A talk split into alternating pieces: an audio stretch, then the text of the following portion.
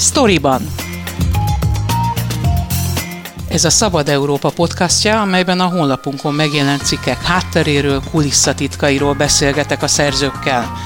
Mivel kollégákról van szó, kérem nézzék el nekem, hogy tegeződni fogunk. Én Fazekas Pálma vagyok, tartsanak velem és munkatársaimmal.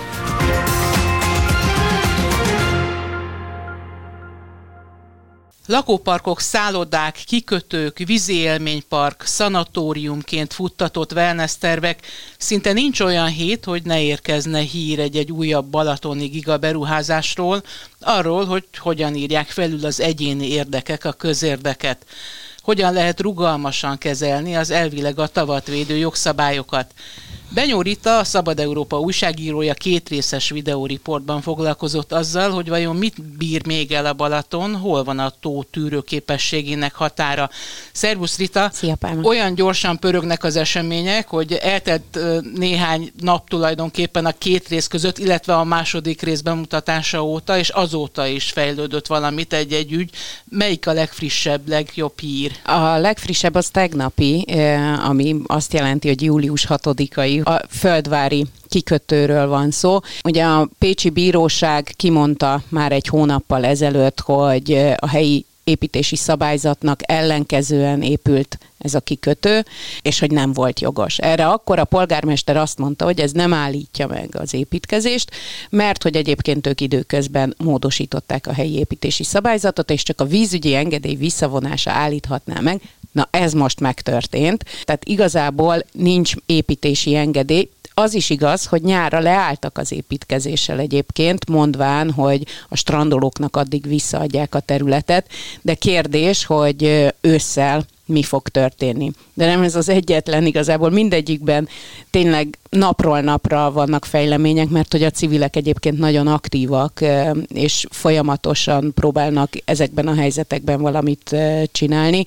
Most várható például, ugye a másik nagy botrány, ez a vízi élménypark telepítése, ami a Balaton közepén gyakorlatilag egy ilyen 19 ezer négyzetméteres szinte mondjuk azt, hogy szigetet kivesz a Balatonból. Ez Balaton világoson Ez Balaton van. világoson van, ugye ez Aliga és Világos az egy körzet, és uh, itt ez úgy valósult meg, hogy a helyi önkormányzatot is kicsit átverte maga a beruházó, mert hogy ő egy kis zsebkendőnyi területet bérelt az önkormányzattól a strandról. Onnantól, hogy ez a bérlete meg volt, onnantól a vízügyi hatósághoz fordulhatott, hogy neki van megközelítési helye a vízhez, és kért a vízügyi hatóságtól engedélyt, amihez nincs köze egyébként az önkormányzatnak, és ezt megkapta. De azóta az a fejlemény, hogy ma-holnap várható, hogy az önkormányzat felülvizsgálja ennek a bérleti szerződésnek a kiadását. Ha felmondja, akkor ugrik az egész? Hát ha felmondja, akkor ugye megfelebbezhető a vízügyi hatósági engedély, illetve lehet, hogy magától is lép a hatóság,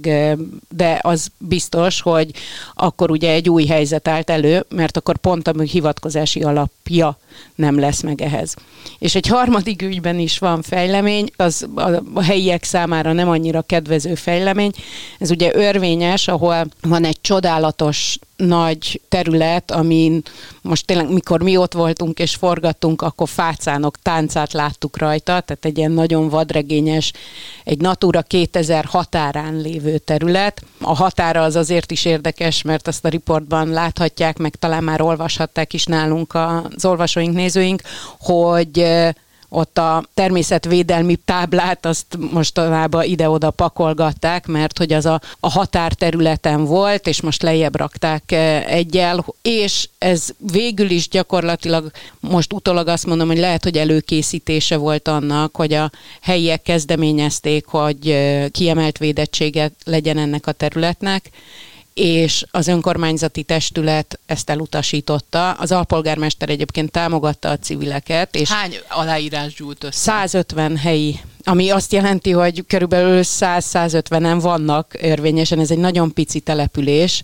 még akkor is, hogyha a nyaralók és a bentlakókat vesszük, akkor sincsenek sokkal többen egyébként. Tehát, hogy igazából sok aláírás gyűjt erre össze, azt mondják, hogy nem adják föl, mert akkor megpróbálják magasabb szinten elérni ezt. Attól fél az önkormányzat, és egyébként ebben is van valami jogosság, hogy ez mégiscsak egy magánterület, amit azzal a tudattal vett meg a befektető, hogy erre a 90-es évek óta van egy beépítési szabályzat és terv, és hogy egy magántulajdon felett utólag hozhatsz-e olyan szabályokat, amivel a területre mégse tud építeni a magánbefektető. Azért maradjunk egy picit törvényesnél, mert szerintem ez egy kicsit olyan, mint az állatorvosi ló. Tehát jó bemutatja azt, hogy egy felelősen gondolkodó polgármester hogyan próbálja a helyzetből kihozni a legjobbat, ami a település számára ugye a legjobb lenne. Hogyan ad lehetőséget egy ilyen helyzet arra, hogy mondjuk egy wellnessként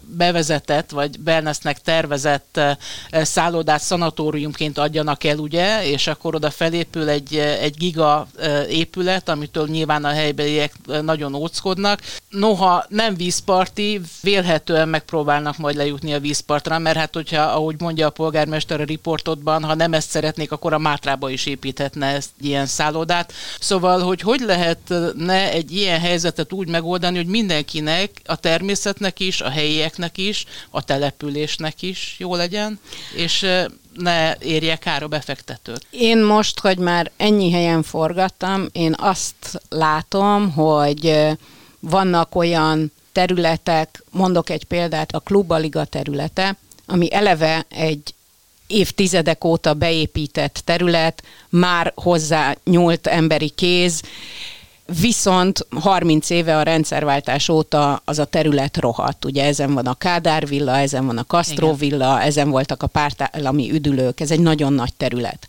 És uh, nyilván az egy másik fejezete az egésznek, és újabb kérdéseket vet föl, hogy hogy cseréltek ezek a területek tulajdonost, hogy került az állam kezéből magánbefektetőhöz.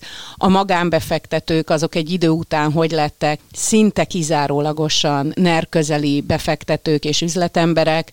Igazából nagyon sok oknyomozó cikk már feltárta a Mészáros Lőrinc, Tiborc István jelenlétét ezekben, és itt konkrétan a Klubbaligában is.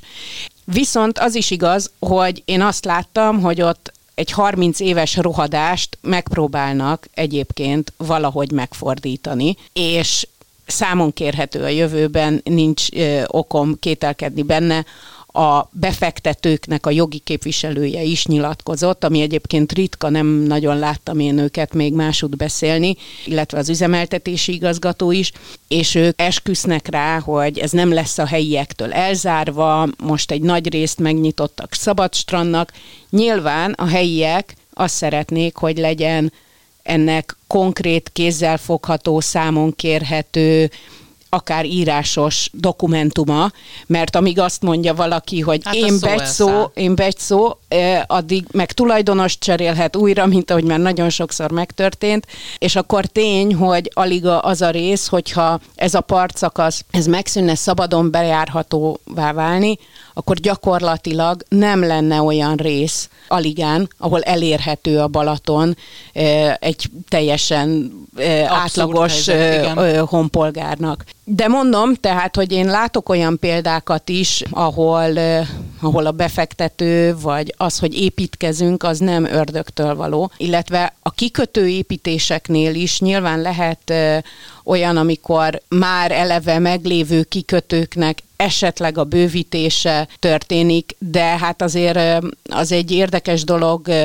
Zlinski András ökológus professzorral beszélgettem még az első részben, aki limnológus is, és nagyon nagy tudója a Balaton ökológiájának, és ő arra hívta fel a figyelmet, hogy azért kicsit lépjünk hátra, amikor azt mondjuk, hogy kell még ezer új kikötő hely, mert még ezer jó lesz, vagy még több hajó lesz, akkor azt mondja, hogy kell-e, vagy pedig valahogy arra kéne a gondolkodást átállítani, hogy az Adriára tervezett hajók helyett kifejezetten balatoni hajókat használjunk, mert hogy egyébként létezik. Más helyet foglal, másként közlekedik, másként hat az élővilágra. Szóval lehetne kompromisszumos megoldásokat találni. Nyilván vannak a sötétzöldek, akik azt mondják, hogy egyáltalán sehova se menjünk, és adjuk vissza a Balatonnak a Balatont, és, és a természet tegye a dolgát. Közben nyilván természetes igény, hogyha már van egy ilyen csodálatos tavunk, akkor minél többen szeretnének lejutni a parthoz. Az is igaz, hogy amikor valaki most akar, mert most jut oda, hogy nyaralója legyen, nyaralót szerezni, akkor az vajon miért van hátrányba, vagy miért legyen hátrányba ahhoz képest, aki már 30-40-50 éve szerzett egyet, de hát mindig az újak azok, akin ez csattan, de azért azt látni, hogy az utolsó szempont sajnos minden esetben a, az ökológia és a, a Balaton védelme. Most két dolog jutott hirtelen az eszembe. Az egyik az az, hogy vajon nem késő ez az események után futni. Ugye Lázár János azt ígérte, hogy itt most már megpróbálják ezt normális mederbe terelni, de azt is látjuk, hogy mióta veszélyhelyzeti kormányzás van, azóta gyakorlatilag megugrottak ezek a gigaberuházások, vagy legalábbis léptek előre, már korábban lehetett a tervekről haladni, és most úgy tűnik, hogy tényleg beindulnak. Viszont jó példákat is láttunk, tehát a veszélyhelyzeti kormányzás ugyanúgy a polgármestereknek is lehetőséget ad arra, hogy például a helyi építési szabályzatot módosítva, ahogy ezt tették Lovasnál, vagy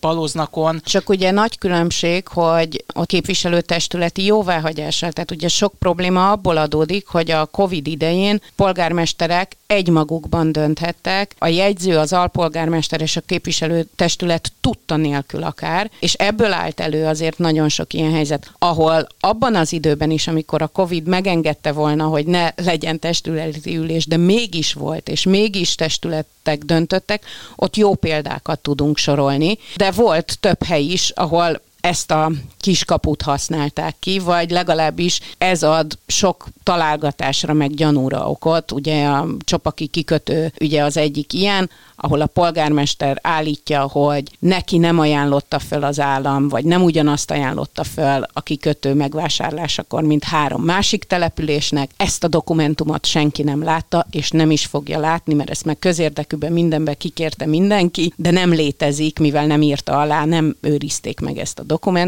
és így fordulhatott elő az, hogy csopaknak megszűnt a közforgalmú kikötője, egy magánbefektető élet, ez a kikötő, míg három másik másik település a Bahartól 25 évre megszerezte az ingyenes bérleti jogát. És most Csopakon is attól félnek, ami ugye Földváron már bekövetkezett. Földváron ugye egy láncít hosszúságú, ahogy el is hangzik a riportodban, kőszórás van most a vízben, és oda épül majd a kikötő. A civilek közül valaki talán az aligai fürdőegyletől azt mondja, hogy hát reménykedik abban, hogy majd visszaállítható lesz az eredeti állapot, vagy az eredetihez közeli állapot. Te el tudod képzelni, hogy ott, ahol egy ilyen beruházás elkezdődik, legyen az lakópark, kikötőépítés, természetbarát változás létrehozható utólag? Ha már kiirtottuk a nádast, akkor nehéz, de az is igaz, hogy sok helyen látni azt, hogy a természet egyébként tényleg okosabb nálunk, és végzi a dolgát, és visszavesz helyeket.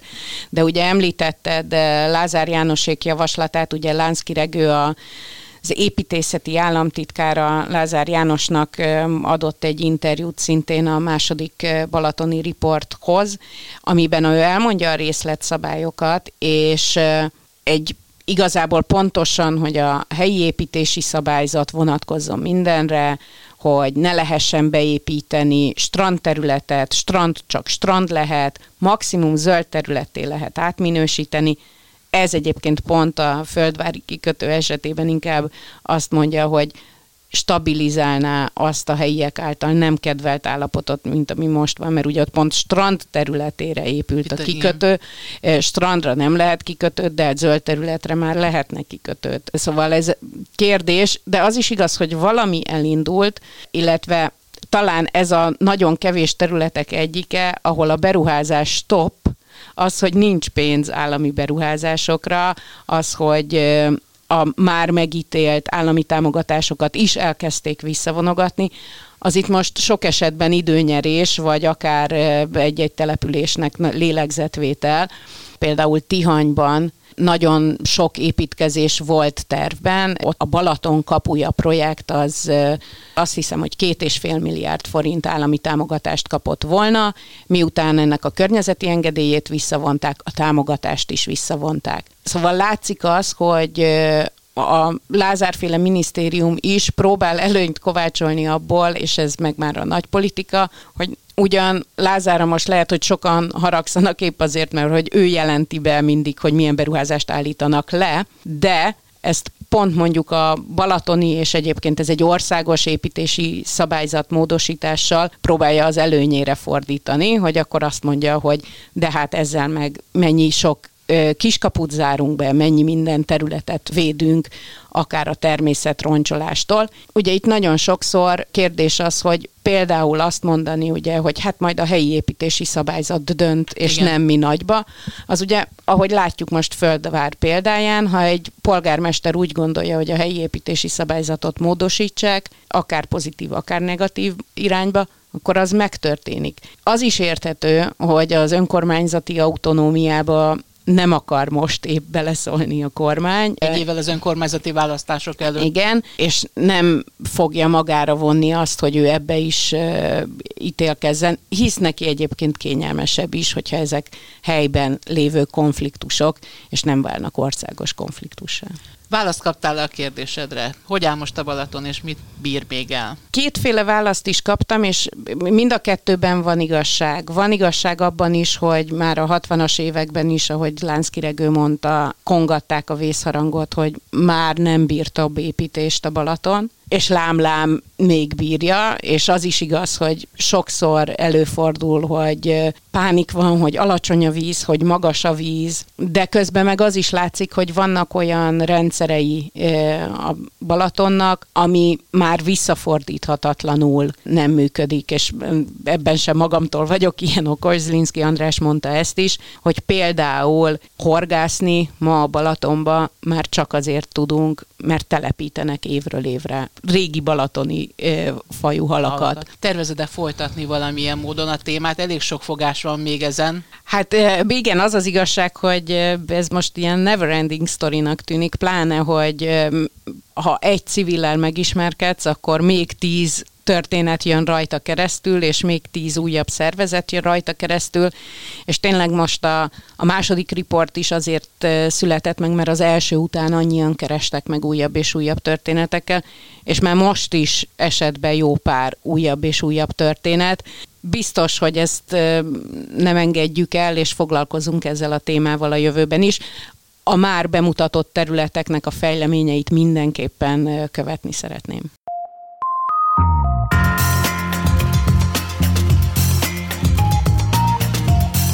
Ez volt a Storyban, a Szabad Európa podcastja, a honlapunkon megjelent cikkek hátteréről, kulisszatitkairól. Én Fazekas Pálma vagyok, köszönöm figyelmüket munkatársaim nevében is.